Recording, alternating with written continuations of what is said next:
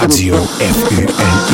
Aviez- Aviez-vous le droit de le faire? En cachette. Ah, c'est légal, c'est légal, c'est légal.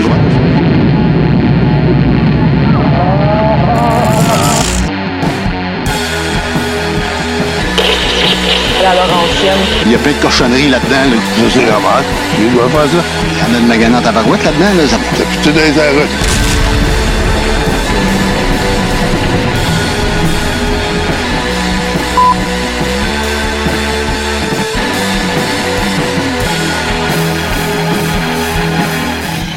Et oui, vous l'avez reconnu, c'est l'indicatif qui nous annonce un autre rendez-vous, celui qui commence à être euh, assez régulier. C'est pour une quatrième fois qu'on se retrouve à Radio Résistance. Alors, euh, bienvenue à ceux qui se joignent à nous. Et pour ceux qui sont fidèles, ça me fait plaisir de vous revoir. On a beaucoup de contenu en émotion et en information. Alors, on part ça à. Go.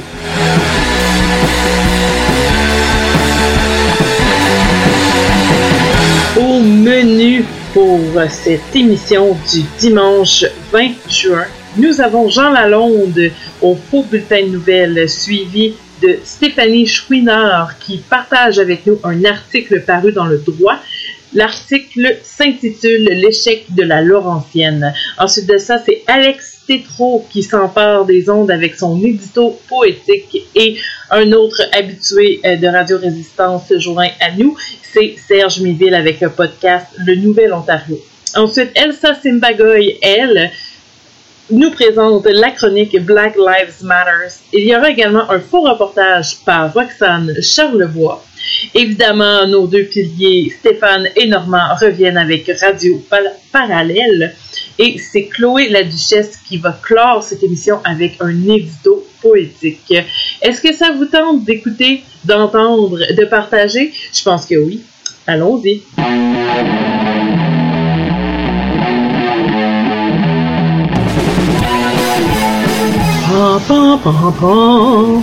On me dit dans mon oreille, dans mon oreillette de ce petit vieux bien utile, que c'est l'heure du faux bulletin de nouvelles avec Monsieur Jean Lalonde. Pam, pam, pam, pam. Monsieur Lalonde, à vous le studio. Ta da ta ta. La radio Résistance vous présente un bouquet d'actualités, comme un pot de fleurs qui vous tombe sur la tête. Au micro, Yvan Legris, un ancien de la lore ancienne. Tout d'abord, nous avons appris que l'Université libre du Nouvel-Ontario maintiendra le programme de formation de sages-femmes. En plus de soutenir l'explosion des naissances prévues à la suite du long confinement dû à la pandémie, les sages-femmes pourront conseiller la haute direction pour l'accouchement des futurs programmes. À cet égard, certains diront que les sages-femmes sont mieux placées que des hommes grenouilles. Pam, pam, pam, pam. Les départements combinés de sciences politiques et de sciences agricoles recommandent de revenir à l'utilisation d'un outil ancien pour les travaux administratifs, la faucille. Tous s'entendent pour affirmer que c'est un instrument sans pareil pour couper le foin et les mauvaises herbes. Il paraît qu'après seulement quelques essais, on peut même l'utiliser les yeux fermés. Pam, pam, pam, pam. La troisième fois sera-t-elle la bonne? C'est ce qu'espèrent les organisateurs de l'événement Franco-Parole 3, tout en saluant l'appui incontestable et la participation à cette initiative des anciens professeurs et étudiants, des politiciens, des artistes, des poètes, des chercheurs et des sympathisants de l'ULNO. Selon un des instigateurs du colloque, un certain Serge de son prénom, l'emplacement de l'Université de langue française de l'Ontario sera mi-ville, mi-campagne. Tout dépendra de la flamme que l'on mettra à la conception. Pom pam pam. Enfin, à la rentrée en septembre prochain, un nouveau casse-côte verra le jour sur le campus, la Bine d'or. Il s'agit d'un comptoir où l'on servira tous les types de binettes. Les bines noires, les bines blanches, les bines rouges et même les bines à sans discrimination. Le résultat sera d'accroître la flatulence des cerveaux. Après être passés à la bine d'or, les étudiants seront pétants de santé et pourront dire been there. Voilà, c'était le bouquet d'actualité de la radio Résistance, comme un pot de fleurs qui vous tombe sur la tête. Pa pa pa pa. L'université Laurentienne. Ah, voilà tes 30 dollars. Radio Résistance.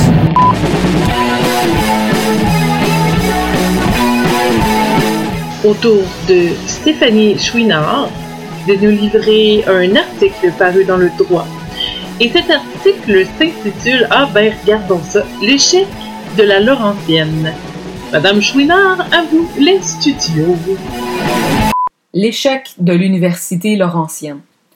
Un texte paru dans le journal Le Devoir le 15 avril 2021, écrit par Michel Bock, moi-même, Stéphanie Chouinard, François-Olivier Doré et Marcel Martel.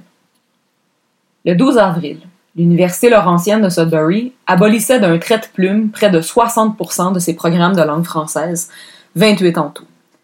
L'établissement bilingue, fondé en 1960, est embourbé depuis plusieurs mois dans une crise financière d'une profondeur telle qu'il s'est placé sous la protection de la loi sur les arrangements avec les créanciers. Un recours normalement réservé aux entreprises privées, comme le rappelait Marco Fortier dans Le Devoir du 13 avril. Au début du mois, il avait procédé unilatéralement à la dissolution de la Fédération laurentienne, qui le liait à trois universités confessionnelles, dont l'Université de Sudbury, fondée en 1957, excro- excroissance du Collège Sacré-Cœur qui avait fondé les Jésuites canadiens-français en 1913, alors que le règlement 17 interdisait à peu de choses près l'usage du français dans les écoles de la province. Quelle que soit la cause de cette crise financière, il est indéniable qu'on vient d'asséner à l'Ontario français un coup d'une violence inouïe. On parcourt la liste des programmes de langue française supprimés et on n'en croit pas ses yeux. Histoire, études françaises, théâtre, sciences politiques, droit et politique, philosophie, littérature et culture francophone, etc.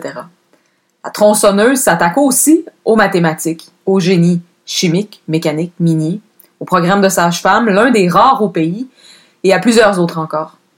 Des dizaines de professeurs virés au nom d'une euphémique restructuration, d'une hécatombe qui n'épargne pas non plus les programmes de langue anglaise, réduits pour leur part de 20 Depuis sa fondation, le bilinguisme institutionnel pratiqué à l'Université Laurentienne fait l'objet de vives contestations. La minorisation constante que la communauté franco-ontarienne y a subie et la réduction conséquente de son influence réelle montrent bien, si besoin est, que le principe instituant de l'Université Laurentienne n'est pas celui de la pérennité de l'Ontario français en tant que sujet politique et historique. Rendons tout de même à César ce qui revient à César et reconnaissons que, depuis un demi-siècle, la communauté franco-ontarienne a pu exploiter les ressources, aussi tronquées qu'elles aient été, que lui offrait la Laurentienne pour penser sa condition et se projeter dans la modernité à sa manière. C'est depuis la Laurentienne que sont nées plusieurs des grandes institutions culturelles de l'Ontario français au lendemain des années 1960. Théâtre du Nouvel-Ontario, édition prise de parole, Galerie du Nouvel-Ontario, Nuit sur l'étang, etc. Ce sont ces artisans qui ont créé et légitimé le champ même des études franco-ontariennes. C'est entre ces murs qu'ils ont fondé l'Institut franco-ontarien en 1976 et la Revue du Nouvel-Ontario en 1978, les premiers lieux de réflexion savante exclusivement consacrés à l'Ontario français. Ce sont encore eux qui ont conçu le drapeau franco-ontarien, hissé pour la première fois à l'Université de Sudbury en 1975. Malgré ses insuffisances, l'Université Laurentienne a été, pour d'innombrables franco-ontariens, y compris l'un des signataires de cette lettre, Michel Bock, le lieu de leur naissance intellectuelle, voire politique. Combien de professeurs, de vrais professeurs, s'y sont succédés en exerçant avec brio et conviction leur rôle d'éveilleur de conscience? Gaétan Gervais, Fernand Doré, Robert Dixon, Laure Bois, Guy Gaudreau, Christiane Rabier, Gracien Allaire, Hélène Gravel, etc. La liste remplirait un cahier tout entier et on en oublierait sans doute encore trop. Plusieurs des noms qu'il contiendrait sont connus au-delà du milieu immédiat de Sudbury et du nord de l'Ontario, d'autres un peu moins. Tous ont exercé une influence déterminante, même salvatrice, auprès de plusieurs générations d'étudiants qui ont appris à leur contact que leur franco-ontarianité ne serait pas un obstacle à la connaissance et à l'univers sur lesquels est fondée l'université, quelle qu'en serait plutôt la condition, le tremplin qui leur permettrait d'y accéder en tant que franco-ontariens, depuis un lieu historique qu'ils ont eux-mêmes humanisé. Voilà ce à quoi renonce l'Université Laurentienne pour mieux se concentrer sur les programmes les plus en demande, comme l'a expliqué laconiquement le recteur Robert Haché. Lors de son entrée en poste en 2019, Haché affirmait pourtant que la Laurentienne devait saisir l'occasion d'être la voix francophone de l'enseignement universitaire dans le nord de l'Ontario. C'était bien sûr avant le déclenchement de la crise actuelle. Mais les promesses lénifiantes de ce type, les franco-ontariens les accumulent depuis des décennies. Faisons dans l'Uchronie et imaginons les progrès qu'il eût été possible d'accomplir si les franco-ontariens avaient eu accès, dès le départ, à une véritable université de langue française. Ou plutôt non. Au lieu de regretter tout ce temps perdu, tournons la page. L'Université de Sudbury annonçait, le 12 mars dernier, qu'elle comptait se déconfessionnaliser et devenir entièrement française.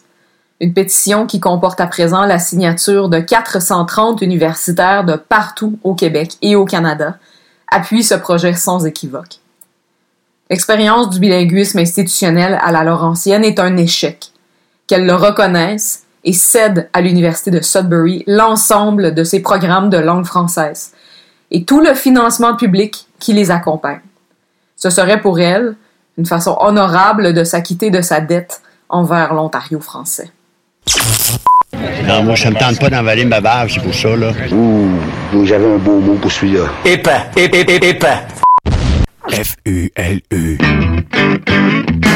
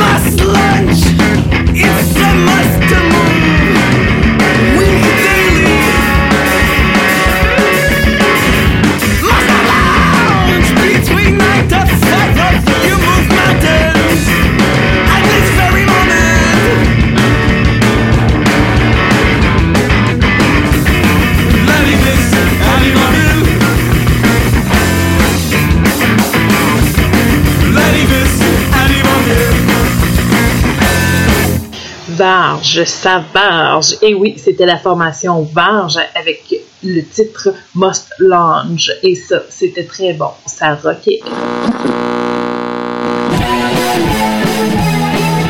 Alex Tétrault est un artiste multidisciplinaire. En plus d'écrire, il joue et il travaille au Théâtre du Nouvel-Ontario. C'est une personne très drôle qui apprécie euh, les bonnes choses de la vie, je dirais. Alex Tétrault, à toi pour l'édito poétique. Ouf. Shit, hein? On se prépare depuis des mois. C'est pas comme si on n'est pas habitué aux coupures après tout.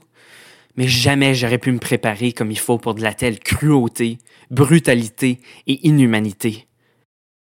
Malgré les mois d'anxiété et d'angoisse qui ne faisaient qu'augmenter, le coup a un impact plus profond que ce que j'aurais pensé. Je m'attendais pas à toute la tristesse, toute la colère, le sentiment de trahison.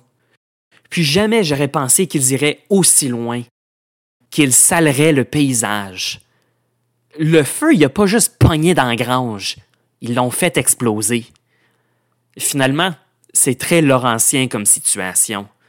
On aurait dû tous s'y attendre de cette institution qui tente toujours de baisser le seuil de ce qui est acceptable, de cette institution où la bottom line prime. Puis là, assis au sommet de sa tour d'ivoire, nouvellement rénovée par Caligula, Néron ne peut pas s'empêcher de se péter les bretelles pendant que son royaume brûle. Il lance des missives de fin de soirée pour propager des platitudes, pour essayer de jouer la game qu'il a déjà perdue, pour se vanter de sa gamme complète de cours de langue française qui n'a jamais existé, pour régurgiter des beaux mots qu'on entend depuis belle lurette.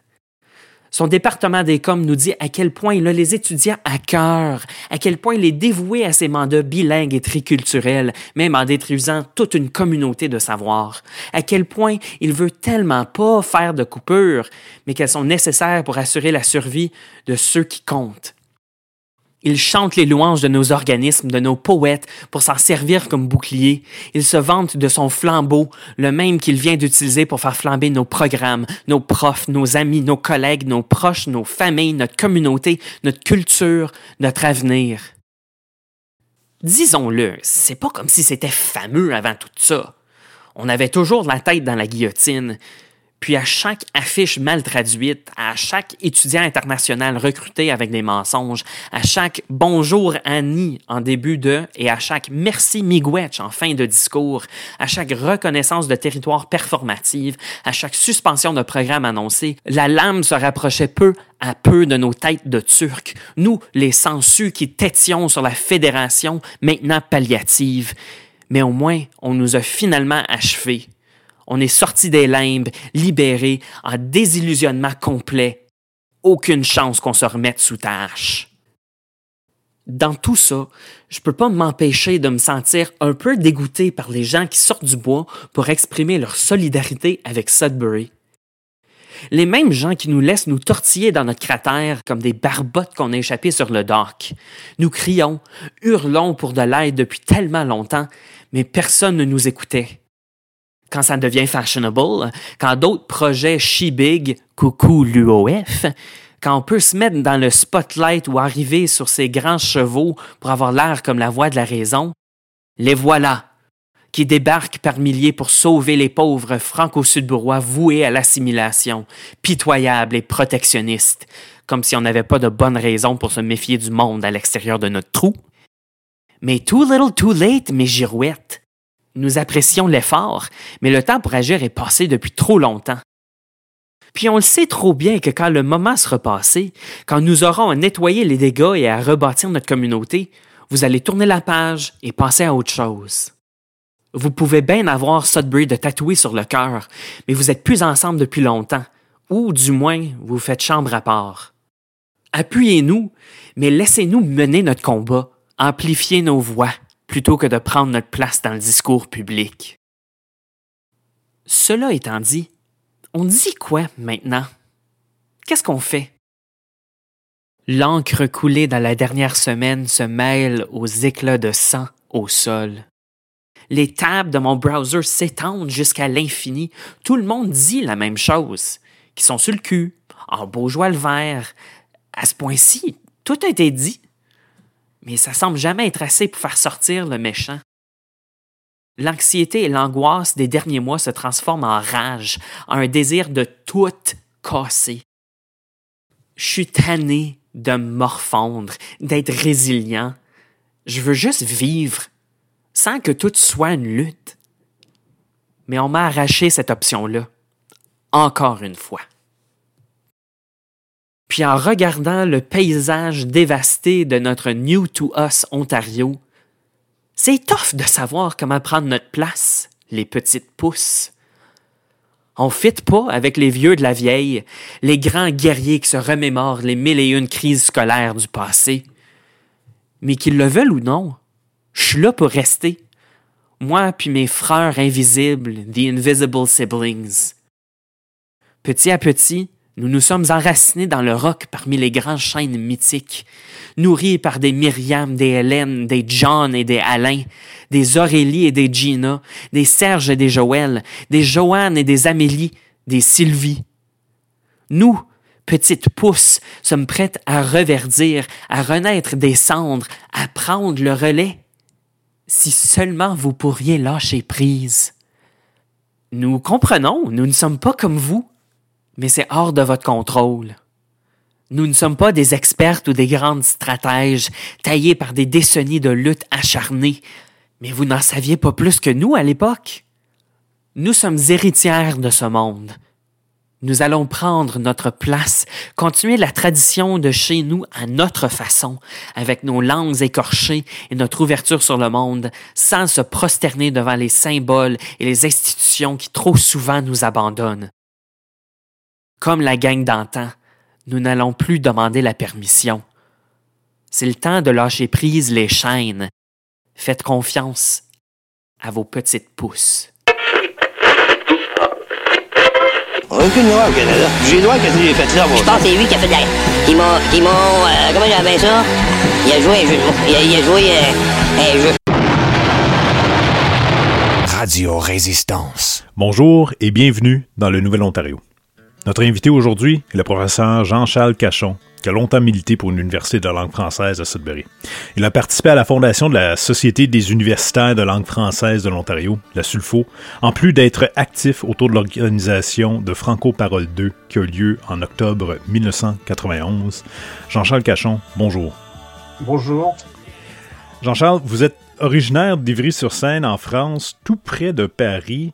Comment est-ce qu'on part de cette région pour se retrouver euh, à Sudbury parmi les épinettes et les bulots?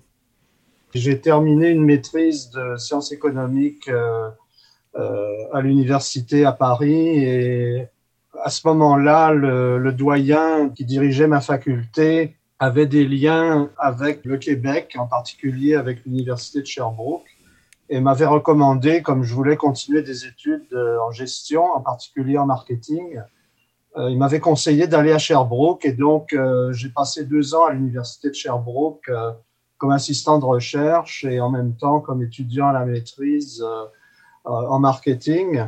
J'avais l'intention de rentrer éventuellement en France, mais à l'époque, j'avais trois offres d'emploi en France qui étaient à Paris et euh, je ne souhaitais pas euh, mener la vie parisienne euh, que j'avais vu euh, euh, mes parents vivre, euh, ce, ce qu'on appelait à l'époque le métro boulot dodo. et puis au Canada, j'avais trois offres également et l'une était à Hearst, les deux autres étaient à Ottawa et Montréal.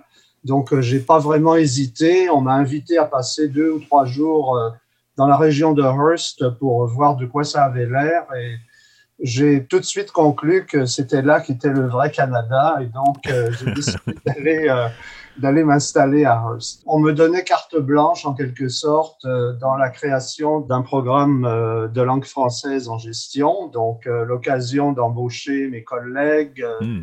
de mettre sur pied ce que je jugeais comme étant le, le programme le plus intéressant. aussi la possibilité de travailler avec des entreprises locales Mmh. comme euh, consultant euh, en formation industrielle en particulier, donc ce que j'ai fait également avec euh, en particulier l'industrie forestière. Pour moi, il y avait évidemment beaucoup de défis, mais l'occasion de faire des choses que j'aurais jamais eu l'occasion de faire Hmm. dans des plus grands centres où euh, tout était déjà euh, euh, bien classé, etc., où j'aurais eu un poste euh, très junior et où j'aurais jamais eu à relever les défis que j'ai eu à relever euh, à l'université de Hearst à l'époque. Hmm. Et qu'est-ce qui vous amène finalement à passer de Hearst vers euh, euh, Laurentian University? Au début des années 80, euh, quand Henry Best est arrivé comme recteur de l'université laurentienne, Best était en faveur du développement de programmes en français, en particulier en gestion. Et donc, euh, à l'époque, c'était l'école de commerce euh, qui existait à la Laurentienne. Et il avait décidé de, essentiellement de lancer les programmes.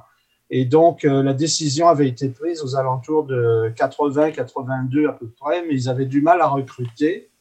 Et finalement, en 82, ils ont, ils m'ont contacté essentiellement pour, pour que je vienne à, à Sudbury et j'étais pas vraiment prêt à le faire cette année-là.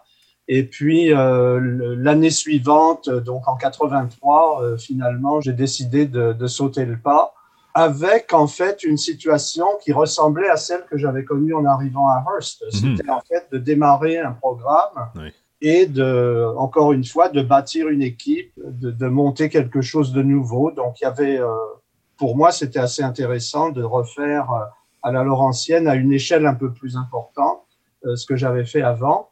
Puis en même temps, euh, j'avais des réticences parce que je savais que il y avait un noyau d'anglophones dans l'école de commerce de la Laurentienne qui était particulièrement hostile au développement de programmes euh, de langue française et qui pensait essentiellement que ce serait un échec.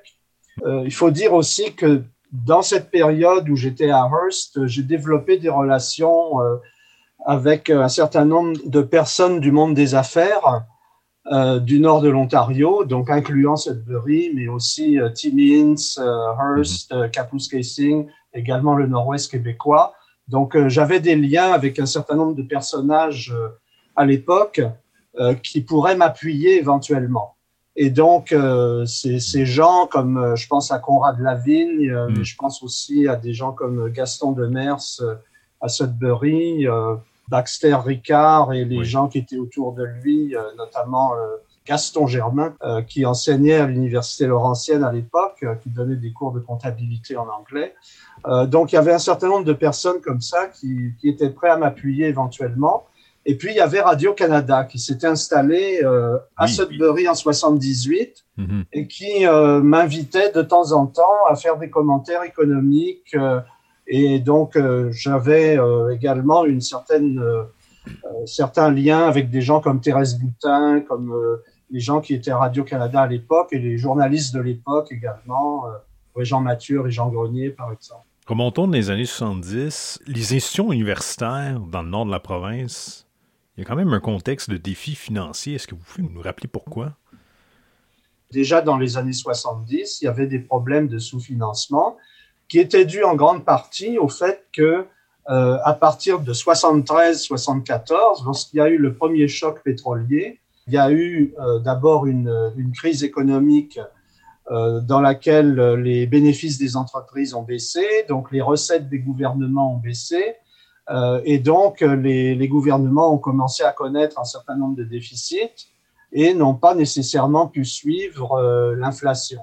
Et donc, euh, il y a eu dans le nord de l'Ontario une institution en particulier euh, qui s'est retrouvée dans une situation de, de quasi-faillite, euh, qui était le, le, collège Algoma au Sault-Sainte-Marie, qui était à l'époque une institution affiliée à l'université laurentienne, Mhm. comme le collège de Hearst et le collège Nipissing à North Bay le gouvernement conservateur de l'époque de Bill Davis a décidé de placer le collège Algoma sous tutelle entre 1975 et 1985. On a essentiellement euh, limogé l'administration et le conseil des gouverneurs. On les a remplacés par euh, un conseil de tutelle qui était présidé par un responsable qui venait d'une autre université du sud de l'Ontario, qui a donc Hmm. été nommé euh, recteur pour cette période de dix ans, qui a remplacé donc l'administration euh, en place. Et puis le conseil des gouverneurs a été remplacé par un conseil de tutelle qui était nommé par la province. parallèlement à ça, il y a eu une commission d'enquête qui a été établie pour étudier la question des universités du nord de l'Ontario. Et ça a donné lieu à ce qu'on a appelé le rapport Parrott, et qui évoquait en fait plusieurs scénarios pour euh, le développement universitaire dans le nord de l'Ontario. Et l'un des scénarios était de créer une fédération d'institutions qui serait sous le, la houlette d'une seule institution, donc qui serait euh, entièrement intégrée. Et puis l'autre option à l'opposé, c'était de créer euh, notamment une institution de langue française euh, indépendante. Et le, le, commentaire dans le rapport disait que ce serait probablement pas viable et que donc c'était une, euh, une, hypothèse qu'il faudrait euh, rejeter. Le rapport Parrott évoque la possibilité d'avoir une université provinciale de langue française essentiellement. Quel est l'accueil de cette euh, Alors, le rapport Parrott parlait d'une université de langue française pour le nord de l'Ontario. D'accord. Et donc, euh, et euh, bien entendu, euh, d'abord, les francophones à l'époque, donc c'était des gens qui étaient nés juste après la Première Guerre mondiale, euh, donc l'élite francophone de l'époque euh, euh, était ancrée dans les institutions bilingues. Donc mmh. ces gens-là étaient, il y en a eu plusieurs qui ont été présidents du Conseil des gouverneurs de l'Université Laurentienne, par exemple, et ces gens-là étaient tout à fait hostiles à l'idée de la création d'une institution homogène francophone, en particulier au niveau universitaire, mais même au niveau collégial. Donc, ils considéraient que les francophones avaient ce qu'il leur fallait à l'intérieur des institutions bilingues qui étaient le Collège Cambrian à Sudbury, le Collège Northern euh, dans le nord de l'Ontario et puis euh, l'Université Laurentienne. Oui, parce qu'il faut se rappeler, on n'est pas encore à l'époque du Collège boréal euh, et, on a encore plus d'institutions euh, bilingues. En fait, l'autonomisation de ces institutions-là, que lorsqu'on pense aux écoles euh, secondaires, ça, ça, ne date pas d'il de, y a si longtemps.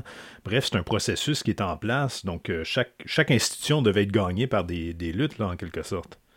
Absolument. Et ce qu'il faut dire, c'est que lorsque Paul Chauvin, en particulier, a a créé la première institution euh, de langue française euh, au niveau secondaire, qui était l'école McDonald-Cartier à Sudbury. Mm -hmm. les anglophones s'attendaient à ce que ça tombe à l'eau parce qu'il y aurait personne qui irait s'inscrire. Avant même d'avoir un bâtiment, ils avaient dépassé les 1000 inscriptions. L'école McDonald-Cartier, très rapidement, a dépassé les 2000 inscriptions à l'époque. Et ce qu'il faut dire, c'est qu'en 69, euh, deux ans après, en 71, c'est le moment où Sudbury a atteint son maximum de population historique. C'est le seul recensement où la population de Sudbury a dépassé les 170 000 habitants. Hmm. Et à l'époque, il y avait plus de 25 000 euh, ouvriers qui travaillaient dans les mines euh, de hmm. Sudbury. Et bien sûr, il y avait une proportion de l'ordre d'à peu près 32 de ces gens-là qui étaient des francophones. Donc il y avait une population francophone très nombreuse, en partie migratoire, c'est-à-dire qui étaient venus d'autres régions de l'Ontario, euh, du Québec, mais également des États-Unis. Et donc euh, c'était des gens qui voulaient que leurs enfants s'éduquent euh, en français. Donc les années 80, eux, qu'est-ce qui change finalement pour que la question se pose différemment? C'est rattaché à l'évolution qui s'est produite à l'époque, c'est-à-dire comme vous le savez, il y a un certain nombre d'institutions, en particulier culturelles, qui ont été mises sur pied dans cette euh, période-là. Ça a commencé autour de 73-74 avec euh, le théâtre du Nouvel-Ontario et, et puis ensuite il y a eu prise de parole, je crois que c'est à la fin des années 70 ou début des années 80. Je pense que la présence de Radio-Canada à Sudbury à partir de 78 a eu un impact euh, majeur également parce que ça a permis d'ouvrir un certain nombre de débats euh, sur la place publique et sur les ondes. Et donc, euh, il y a un certain nombre de remises en question qui ont eu lieu. Et puis, il y a eu les étudiants également.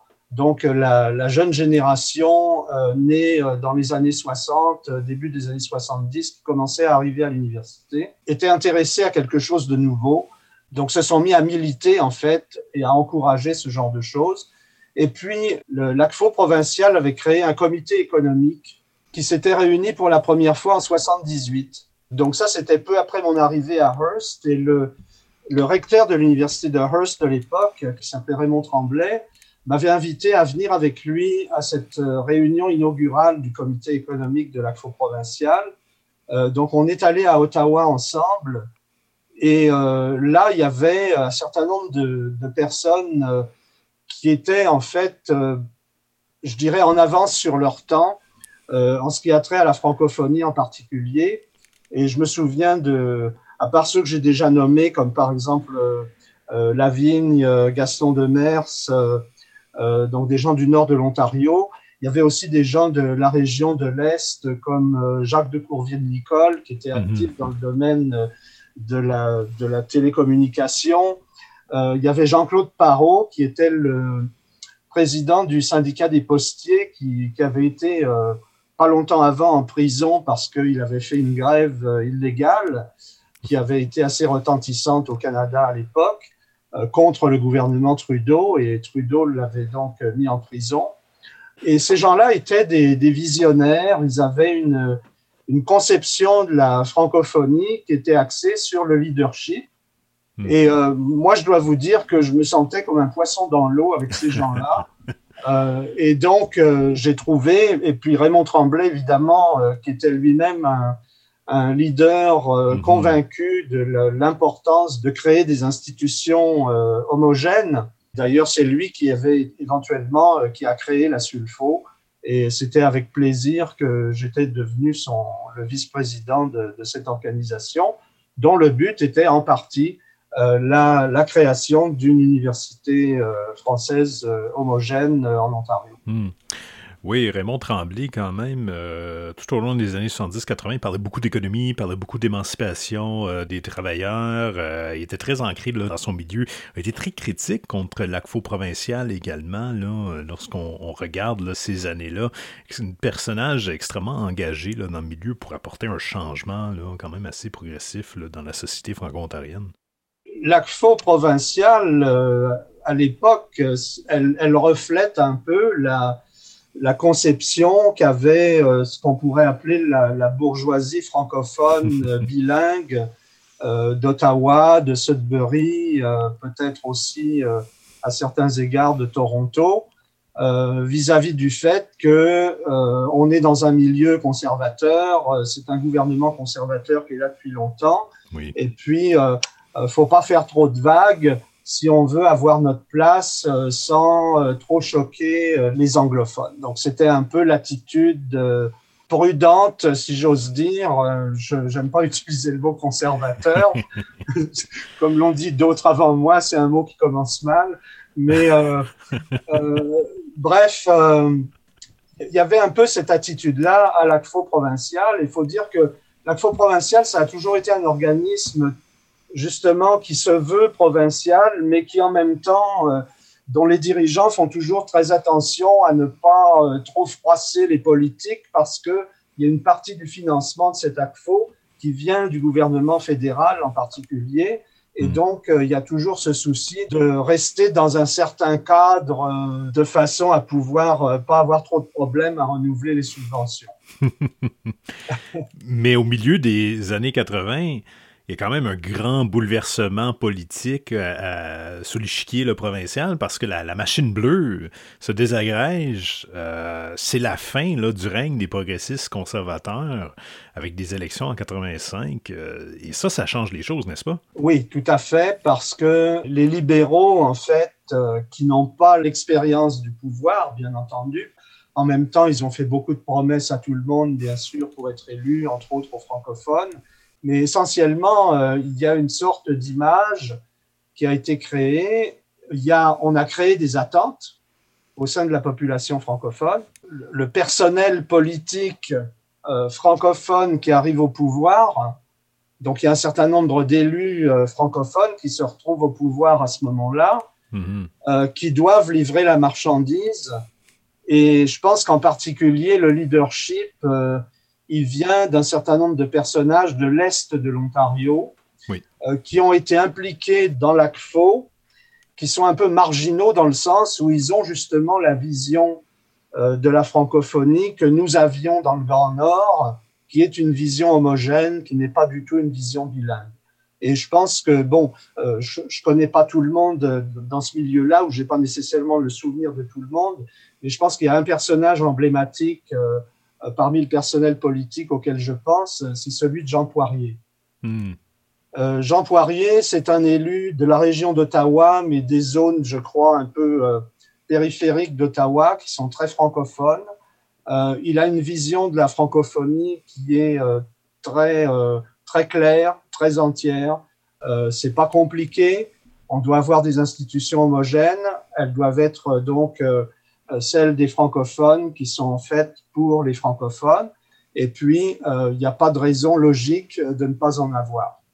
Jean Poirier va réussir à imposer ce discours au sein du gouvernement euh, Peterson à l'époque. Mhm. Il va dire, voilà, il faut créer des institutions, donc il faut créer le cadre euh, juridique. Donc ça va mener à la loi sur les services en français en 86. Et il faut créer le cadre institutionnel, donc ça va mener à la création du euh, Bureau des affaires francophones. Euh, du Conseil des affaires francophones. On va donc nommer quelqu'un qui sera responsable du développement des institutions au sein du gouvernement. Et c'est comme ça qu'est créé le poste de, euh, je me souviens plus comment ça s'appelle, mais enfin bref, un poste que va le premier à l'occuper va être un, un, ancien avocat qui s'appelle Gérard Bertrand et qui va avoir un impact euh, absolument euh, majeur sur euh, notamment toutes les revendications reliées au poste secondaire, mais également au secteur juridique et au secteur euh, de la santé. Donc, qu'est-ce qui se passe finalement là au niveau du poste secondaire, le dossier d'université de langue française euh, après ce changement politique-là avec euh, le commissariat aux affaires francophones, euh, l'office euh, des affaires francophones, dis-je bien, comment que ça se vit là sur le terrain par rapport à la question de, de, de l'autonomie de l'université de langue française à Sudbury? Il y a deux choses qui se produisent. D'une part, euh, il y a une sorte d'appel d'air euh, qui est créé par l'adoption la, de la loi sur les services en français.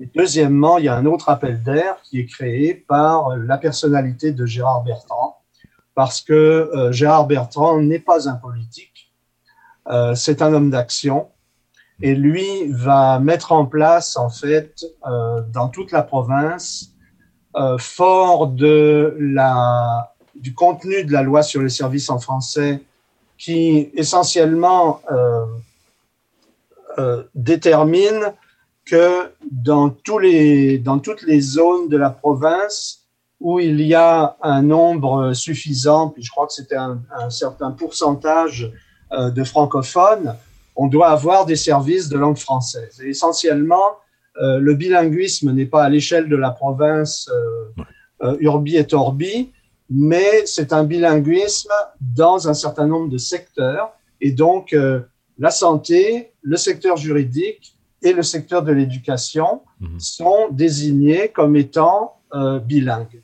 Et donc, à ce moment-là, ça veut dire qu'on doit introduire des institutions capables de fonctionner en français dans toute la province, ou au moins dans toutes les régions où euh, le fameux ou le nombre le justifie. Mmh. Mmh. Et Gérard Bertrand va aller un peu plus loin, c'est-à-dire qu'il va, et c'est là qu'il va être, euh, euh, on va avoir ce personnage un peu révolutionnaire au sein d'un gouvernement de l'Ontario, ce qui est quand même antinomique. Euh, Gérard Bertrand va créer des comités de citoyens élus hmm. dans chacune des grandes régions. Et ces comités de citoyens élus vont devoir préparer des rapports sur les besoins locaux en termes de santé, de services juridiques et de services d'éducation, et en particulier postsecondaire. Hmm. À Sudbury en particulier, la manière dont ça va se passer, c'est qu'il euh, y a une assemblée euh, citoyenne, une assemblée des francophones, qui est convoquée, dans laquelle il va y avoir des élections dans les trois euh, secteurs en question et euh, ces comités ont plus ou moins carte blanche. Donc, euh, je me retrouve à ce moment-là président du comité du poste secondaire mmh. pour euh, le moyen nord de l'Ontario. Et bien entendu, le rapport qu'on va rendre euh, dans les quelques mois qui vont suivre euh, va recommander la création d'institutions homogènes, donc collège francophone et université francophone pour le nord de l'Ontario. Et puis, parallèlement à ça, dans les mois ou les années qui vont suivre, on va créer la, Société des universitaires de langue française pour le côté universitaire, c'est-à-dire pour aller chercher en fait un nombre, euh, le plus grand nombre possible de professeurs d'université euh, derrière le projet d'université euh, française homogène en Ontario. La communauté francophone, elle, qu'est-ce qu'elle, est-ce qu'elle était unie autour d'un projet ou est-ce qu'il y avait des divisions également là, au sein de la communauté? En fait, c'est une question de génération, c'est-à-dire que les, hmm. vous aviez la, la vieille génération euh, qui, euh, qui participaient en quelque sorte, c'est-à-dire euh, les gens qui étaient membres des conseils de gouverneurs et autres, euh, évidemment, euh, suivaient le leadership des dirigeants, euh, donc des recteurs notamment des universités. Mais par contre, euh, d'abord, la jeune génération, mais aussi la majorité de la population appuyait la création d'institutions homogènes. et d'ailleurs, quand les, travaux des comités dont je, dont je parlais tout à l'heure, les travaux des ce qu'on a appelé les comités Bertrand, qui étaient ces comités communautaires, euh, nous avions tenu à l'époque des audiences publiques euh, auxquelles étaient invités l'ensemble des syndicats. Donc, par exemple, à Sudbury, il y a à peu près 60 à 70 syndicats. Mhm. Donc, euh, la majorité des grands syndicats avaient témoigné. Euh, évidemment, tous les syndicats d'enseignants, euh, mais aussi l'ensemble des organismes communautaires euh, de toutes sortes euh, s'étaient prononcés en faveur. Donc il y hmm. avait, et à l'échelle de la province, quand on regarde les, les rapports de Franco Parole 2, mais aussi des, des réunions de comités locaux, toutes ces activités-là avaient amené à des prises de position en faveur d'institutions homogènes. Et ça allait de soi pour les gens parce que on voyait qu'il y avait eu un succès. Euh, faut pas oublier que McDonald Cartier à Sudbury euh, a été reproduite euh, dans le dans la région de Windsor euh, par le, le, même personnage qui avait créé McDonald Cartier, euh, Paul mm. Chauvin. Euh, il y a eu ensuite les écoles à Pénitanguishine. Mm-hmm. il y en a eu à Toronto. Il y en a eu évidemment dans la région d'Ottawa. Donc il y a eu des toutes les institutions homogènes francophones qui ont été mises en place dans les années 70 et 80 ont été des succès. Donc, il n'y avait absolument aucune raison de dire qu'on risquait d'avoir un échec avec des collèges euh, francophones et avec des universités francophones. Hmm. Donc, il y, y, a un mouvement durant les années 90, début 90, là, fin 80, début 90, autour de cet objectif qui est l'université. On voit que la Sulfo est très active, euh, il y a tous ces comités Bartrand qui commencent à s'intéresser à la question. Euh, vous avez dit tantôt, on, sent comme si le vent est dans les voiles, et euh, est-ce que c'est ce contexte-là qui mène finalement à la création de la deuxième édition de, Franco Parole? Oui, d'abord, il y a eu les élections de, de 90 euh, si je me trompe pas, qui ont amené le, le parti néo-démocrate au pouvoir en Ontario. élection surprise, euh, finalement, là, par rapport aux néo-démocrates. Voilà, euh, élection surprise. Et donc, euh, l'impact est que lorsque les néo-démocrates arrivent au pouvoir euh, à Queen's Park, ils s'aperçoivent que la situation de la province est beaucoup plus catastrophique qu'ils ne le pensaient on n'a plus les moyens, d'une part, de faire face à l'appauvrissement des classes sociales les plus pauvres d'un côté, que naturellement le parti néo-démocrate va vouloir aider et va vouloir appuyer, et deuxièmement, euh, d'aller euh, travailler sur le développement d'institutions postsecondaires qui vont, euh, du point de vue néo-démocrate, principalement favoriser la classe moyenne supérieure francophone. Et donc, euh, entre les deux, les néo-démocrates vont dire, bon, ben, ce qui est immédiat pour les francophones, c'est pas une université. Par contre, ils ont besoin des collèges parce que on a gagné la bataille de la dixième année. on peut amener les francophones à terminer leur douzième année et à passer directement au collège, parce qu'à l'époque, il y a encore la treizième année en Ontario. Et donc, on va créer des collèges partout dans la province euh, donc, euh, si vous êtes prêts à jouer euh, la carte des collèges comme communauté francophone. On vous promet qu'on va le faire, mais euh, ne nous demandez pas de créer l'université tout de suite parce que on n'a pas les moyens euh, de tout faire. Donc, Franco Parole 2, c'est en quelque sorte le dernier sursaut des actions de la communauté du Moyen-Nord de l'Ontario pour défendre et pour démontrer aussi à l'ensemble de la communauté, à la fois locale mais aussi provinciale, que la revendication d'une université fait partie intégrante de l'ensemble des revendications du postsecondaire et qu'elle est justifiée. Hmm. Il y a quand même une recrudescence de cette question-là, de l'autonomie dans le nord de l'Ontario aujourd'hui. On a l'impression d'un peu revivre euh, l'histoire. Est-ce qu'il y a des leçons à tirer pour que des projets d'autonomisation euh, puissent réussir au niveau universitaire? oui, je pense que la, principale leçon à tirer, c'est que euh, à chaque fois qu'on veut euh, vous refuser quelque chose, on vous dit qu'on n'a pas les moyens.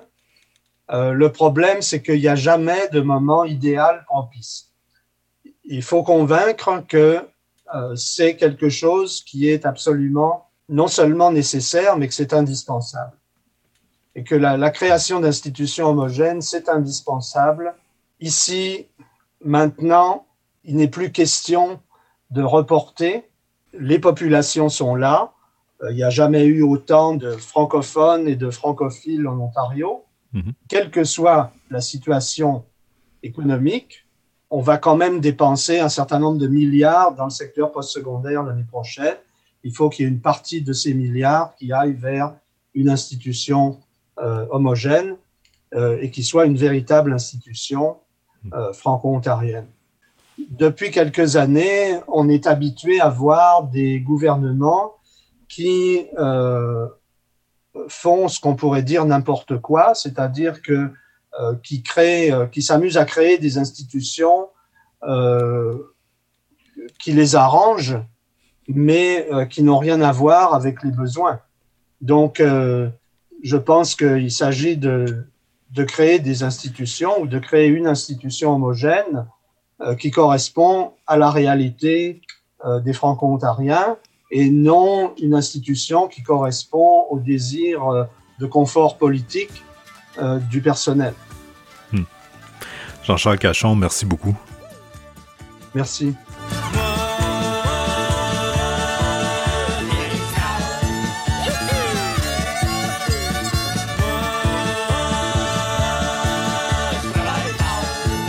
L'Université libre du Nouvel-Ontario est une initiative de l'Institut franco-ontarien de Sudbury en partenariat avec l'ACVANCE.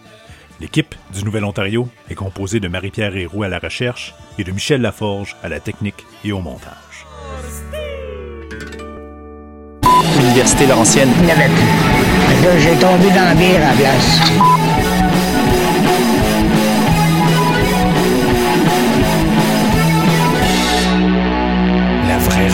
De la fausse université.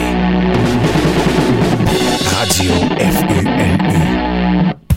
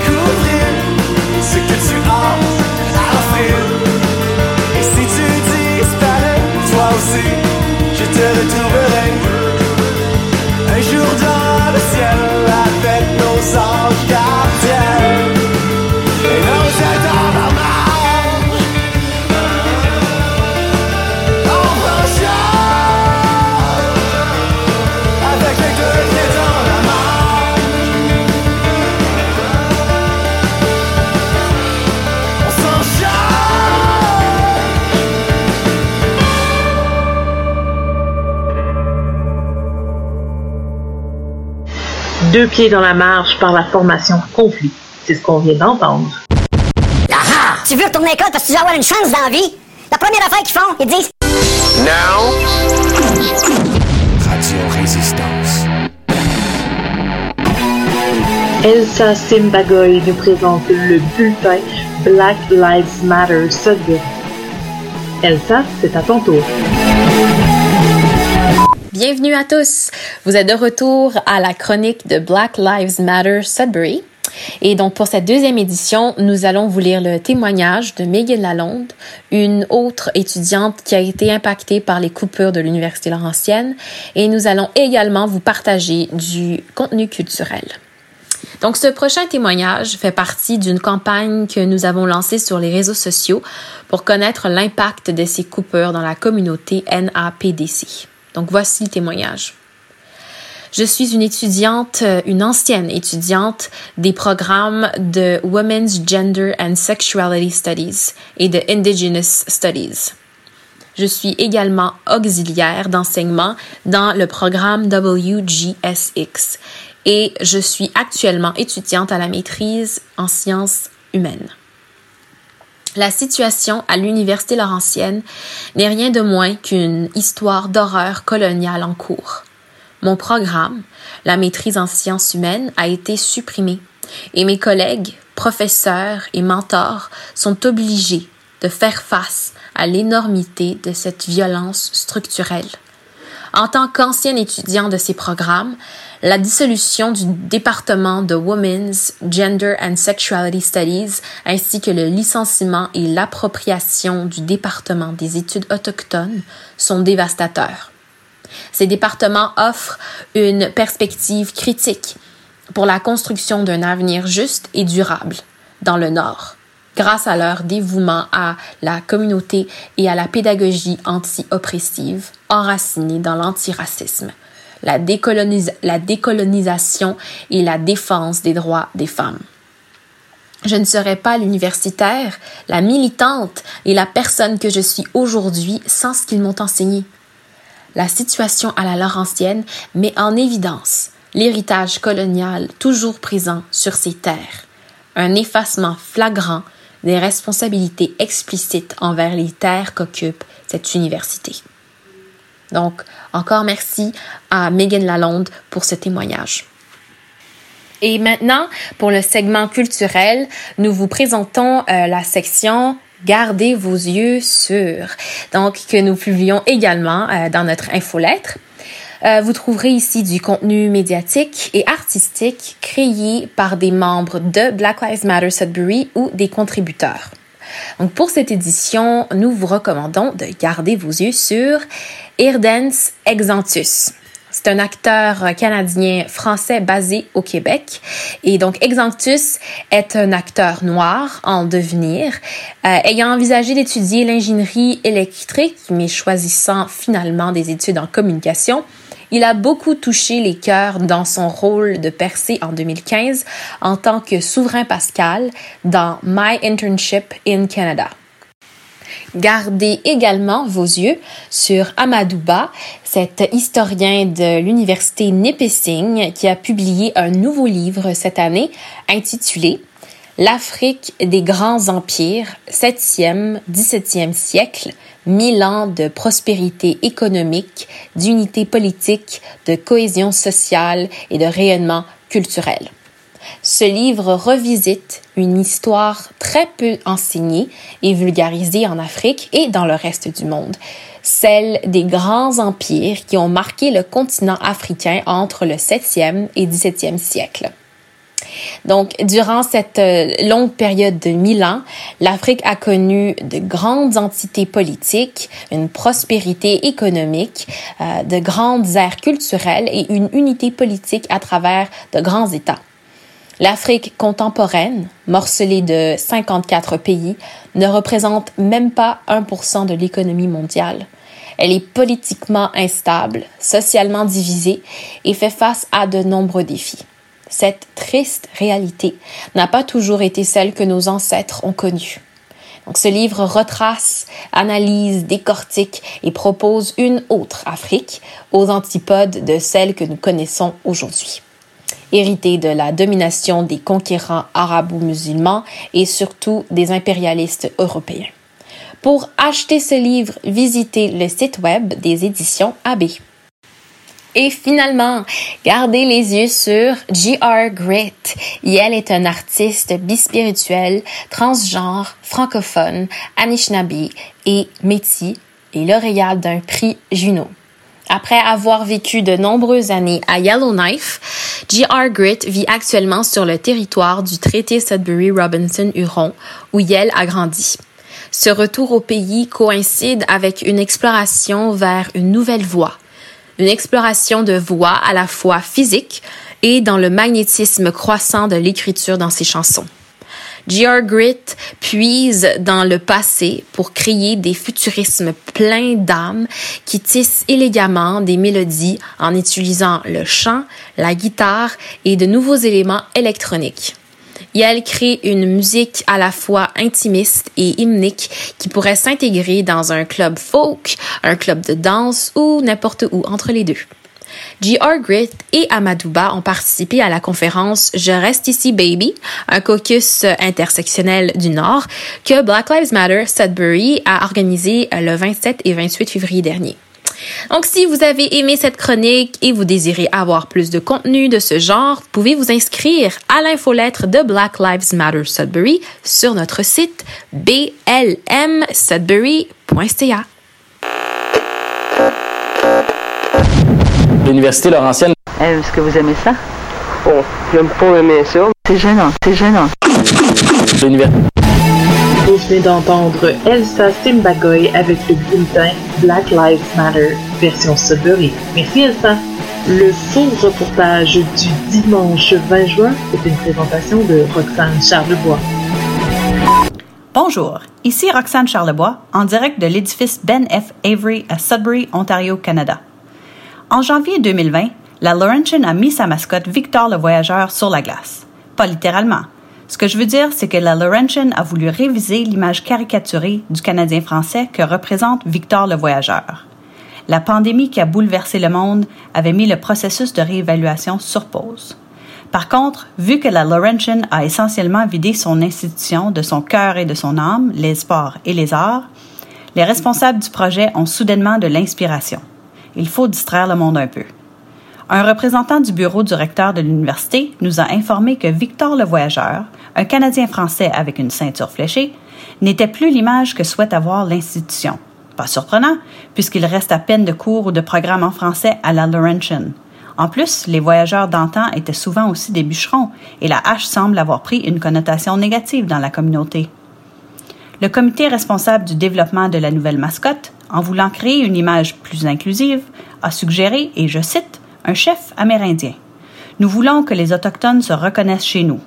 Mais après cette première consultation auprès du public, qui, selon nos sources, aurait coûté 200 000 et quelques recherches Google, le comité s'est rapidement rendu compte que d'avoir une mascotte de ce genre ne compte pas comme un geste légitime de réconciliation. Le nouveau comité propose maintenant le G bleu, la Laurentian essaie depuis un certain temps de percer le marché du sud de la province, et puisque tout le monde aime l'équipe de baseball les Blue Jays, cela fera peut-être l'affaire. Curieux, nous avons discuté avec un ornithologue qui nous dit que les gets bleus sont des oiseaux qui volent et mangent les œufs d'autres espèces. Ils peuvent aussi imiter le cri d'un faucon pour faire croire aux autres oiseaux qu'il y en a tout près. Bref, un voleur et un menteur. Parfait pour la nouvelle mascotte. Reste à voir si ce sera le choix final de la Laurentian. Je suis Roxane Charlebois, en direct du building Ben F. Avery à Sudbury. C'est un petit baveux, comprenez ce que vous voulez ou ce qu'il a dit. Où est-ce qu'il est, petit bonhomme? Radio Résistance.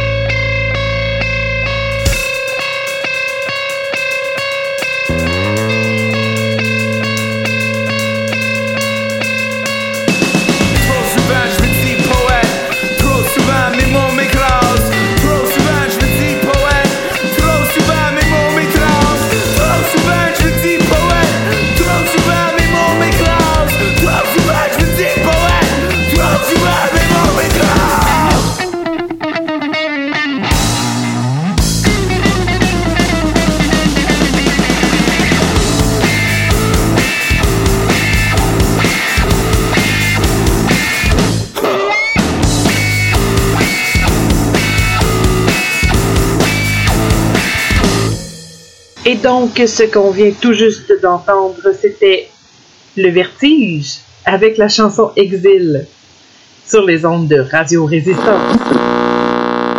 Parce qu'il dit que c'est un animal, puis aucune assurance qui couvre ça. Les dégâts d'un animal, mais c'est pas moi qui ai appelé la dinde sauvage qu'elle vient ici. Ils ne sont plus à présenter, Stéphane Gauthier et Normand Renault, mais tout de même, les voilà dans Radio Parallèle, encore une fois. On a hâte d'entendre ce qu'ils ont à se raconter et d'être un oiseau sur une branche pour écouter.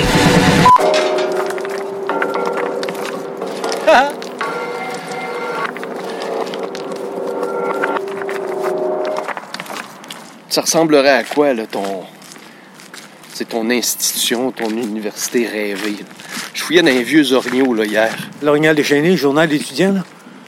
Ouais, puis il y avait comme plein de une, comme quand c'était la fièvre là, du collège. Ouais. Puis. Euh, Collège boréal. puis le REFO, le, ra- le rassemblement étudiant pour l'université franco-ontarienne. Ouais, puis la Société des universitaires de langue française de l'Ontario, qui à l'époque, euh, tu sais, emmenait l'âge, tenait le crachoir, se faisait entendre. Mais tu sais, à ce moment-là, on était dans, on était dans l'action pour convaincre de l'obtenir, mais là, on est dans une autre dynamique où, le principe, il est, admis. Donc, là, on peut vraiment réfléchir puis se demander à quoi ça va ressembler, qu'est-ce qu'on aurait besoin, en région. Admettons qu'on renverse le système des valeurs à l'université par rapport à la recherche puis par rapport à l'engagement dans le milieu. Si tu penses à des profs qui ont comme marqué des étudiants, des générations d'étudiants dans certaines disciplines, prends, mettons Guy Gaudreau. Ce prof-là avait réussi à prendre sa fonction de chercheur, puis de l'application au milieu, en, en engageant ses étudiants, en les formant. Puis, ça, écoute, je veux dire, ça, ça a donné plein de chercheurs, ça, là. là. Fait que- Mais, tu sais, une université régionale qui valorise l'excellence en enseignement et l'engagement dans son milieu, t'imagines si c'est ça qui était valorisé plus que la fonction de chercheur, ou autant. ça change complètement la dynamique, là. là. Bon, ben, tu viens de dégrossir un principe. Une université régionale devrait idéalement être une université régionale, c'est-à-dire que ses, ses priorités de recherche devraient être évaluées à l'aune de la contribution que ça fait au développement régional. Autrement dit, on verrait d'un moins bon œil quelqu'un qui a envie de regarder des trucs qui sont faits ailleurs déjà, qui ont peut-être une envergure internationale, qui sont bonnes pour l'humanité, sauf que nous, on a une toute petite université dans une toute petite région, puis on a besoin d'avoir, on a besoin de grossir un peu. Aidez-nous, vous êtes notre université. C'est-tu un principe, ça? Focus régional. Parce qu'en plus, il y a des enjeux régionaux qui ont d'envergure nationale. Je veux dire, l'exemple qu'on cite toujours, puis pourtant qu'on a sabré à la Laurentienne, c'est nos efforts de reverdissement. C'est une technologie qui s'exporte, qui peut rendre service à toutes sortes d'autres pays du monde. Puis on a développé ça pour répondre à un besoin local. Puis là, revenons sur l'exemple de nos institutions locales. Nos institutions locales ont fait preuve d'un dynamisme qui est nécessaire au Canada français parce qu'il y a plein de communautés francophones hors Québec là, qui craignent pour leur avenir. Ils ont besoin de savoir comment un truc comme l'ACFO, comment le TNO, comment le Carrefour francophone, ça a évolué. Il y, y a des leçons de développement à tirer de ça. On en a besoin. Donc, c'est pas juste pour nous. Là. C'est comme nous, on pourrait savoir aussi euh, s'inspirer de ce qui se passe en Acadie, puis en- au Manitoba. Là. On a- Puis au Québec, on a besoin de comprendre comment les minorités puis les régions périphériques là, vont tirer leur épingle du jeu. Là. Ça fait que, le local, ça finit toujours par être international, ou en tout cas national. ouais. c'est- un- c'est une fausse dichotomie. Tu sais, ça, c'est de la belle coupe civilisée, c'est artistique, intentionnel. C'est pas de la coupe sauvage, genre budgétaire.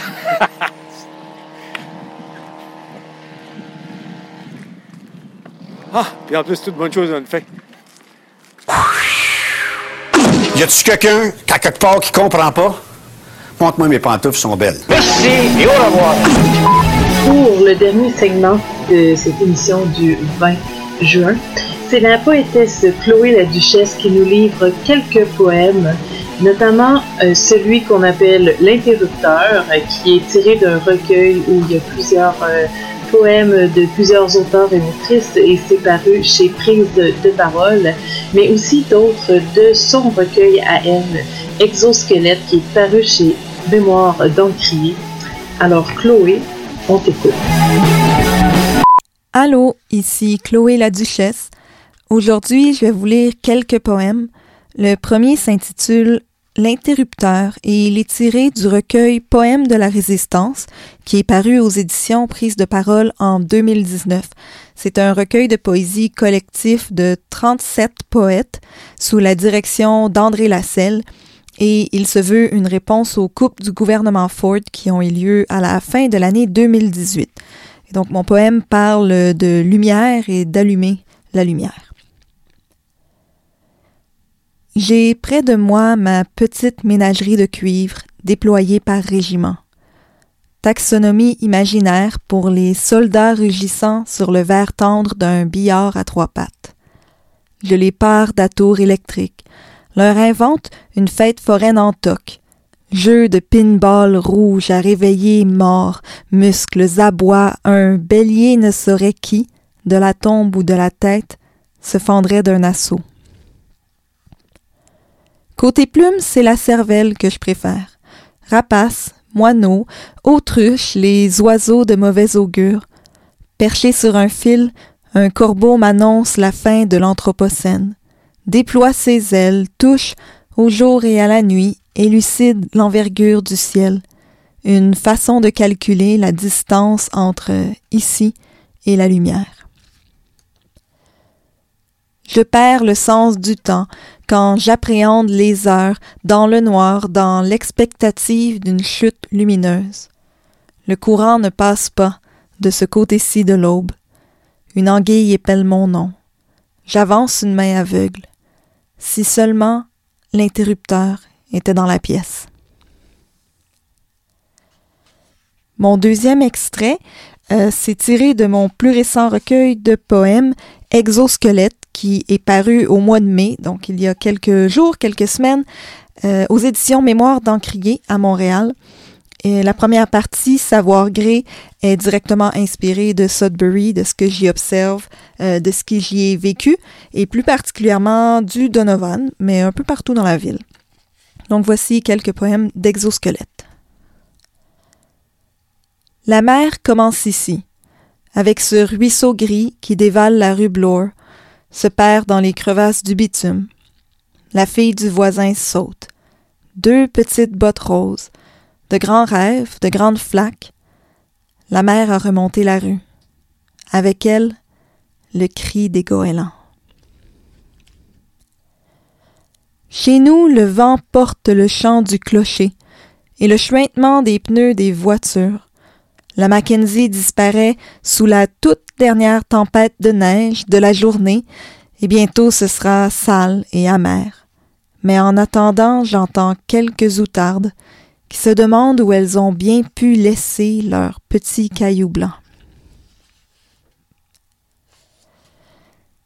Beatty sous la neige. C'est samedi depuis à peine quelques coups de marteau sous le front. Le froid mâchouille les heures et nos pas crissent sur la piste al dente. J'avance dans un présent figé, comme la peau du ruisseau Nolin, l'air retient son souffle de peur de réveiller l'hiver blême d'avoir veillé trop tard.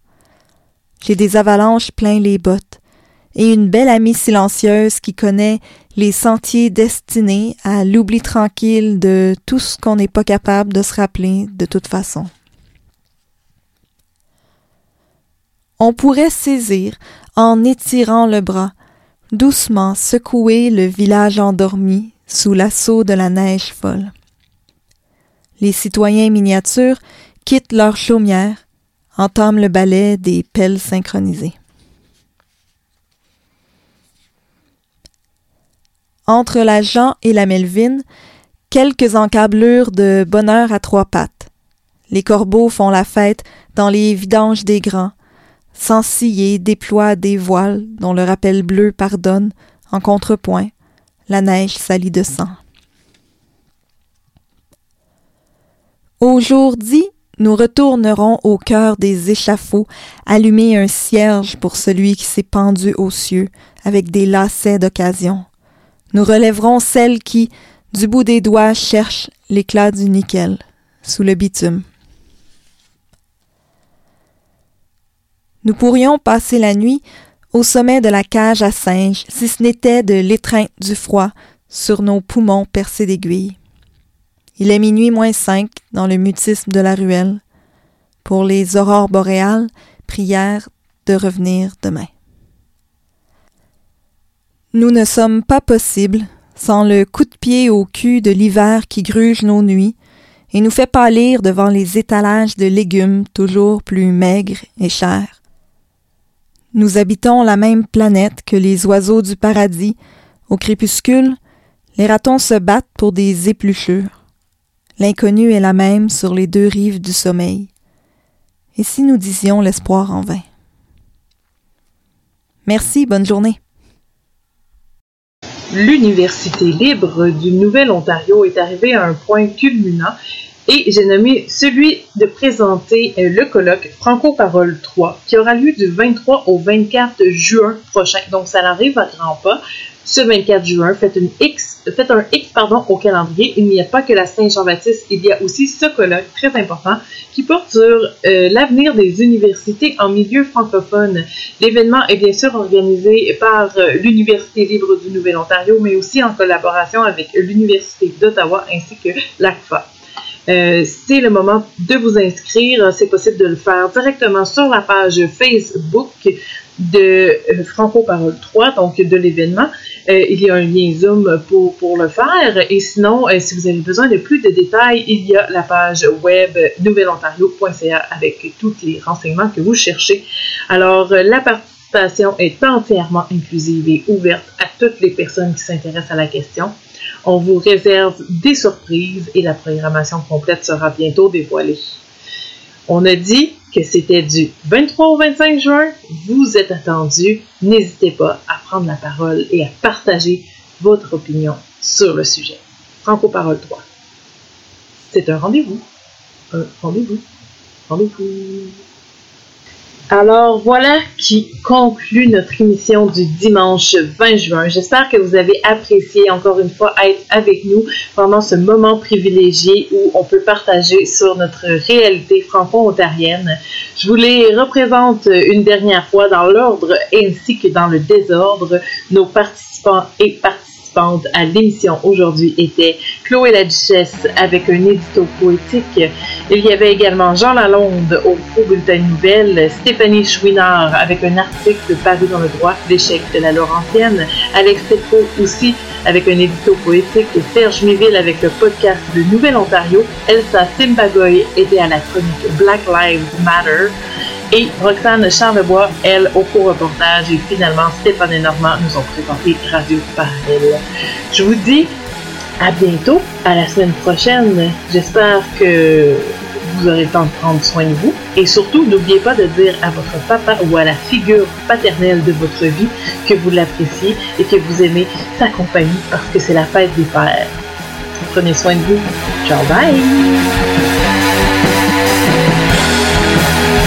Les partenaires de l'ULNO, l'Institut franco-ontarien, l'ACFAS, l'Assemblée de la francophonie de l'Ontario, le regroupement étudiant franco-ontarien, l'Institut canadien de recherche sur les minorités linguistiques, le Centre de recherche en civilisation canadienne-française, l'ACFAS Alberta, la FESFO, la Fédération des communautés francophones et acadiennes.